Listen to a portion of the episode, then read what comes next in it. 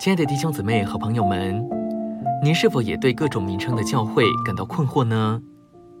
今天的李长寿文集分享时光，就要和大家分享关于教会的立场，其中的举例解释了我心中的问题，盼望也能解决您的困惑。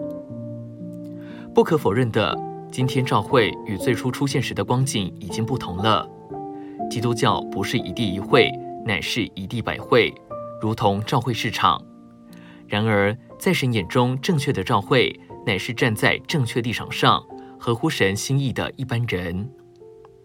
以色列被掳后，就只有以色列人，而没有以色列国了。等到七十年期满，神吩咐他们从被掳的各地归回，再成为一国。但并非全体以色列人都遵从神的命令归回。以斯拉记、尼西米记、以斯帖记告诉我们。只有少数以色列人归回，重建圣殿和圣城。那时，在埃及、巴比伦、叙利亚等地，还有许多以色列人。但是在神眼中，只有归回的那一班人才是以色列国，因为他们有圣殿、有圣城，并且是在圣地。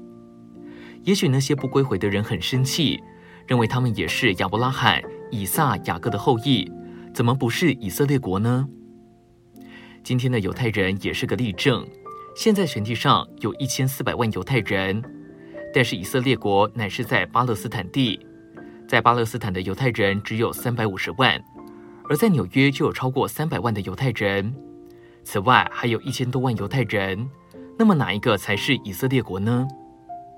在纽约的犹太人很肯奉献，捐助以色列国的国防建设和经济发展，但他们仍不是以色列国。要做以色列国，成为以色列国的一份子，就必须到以色列地，并且尽以色列国民的义务，纳税、服兵役。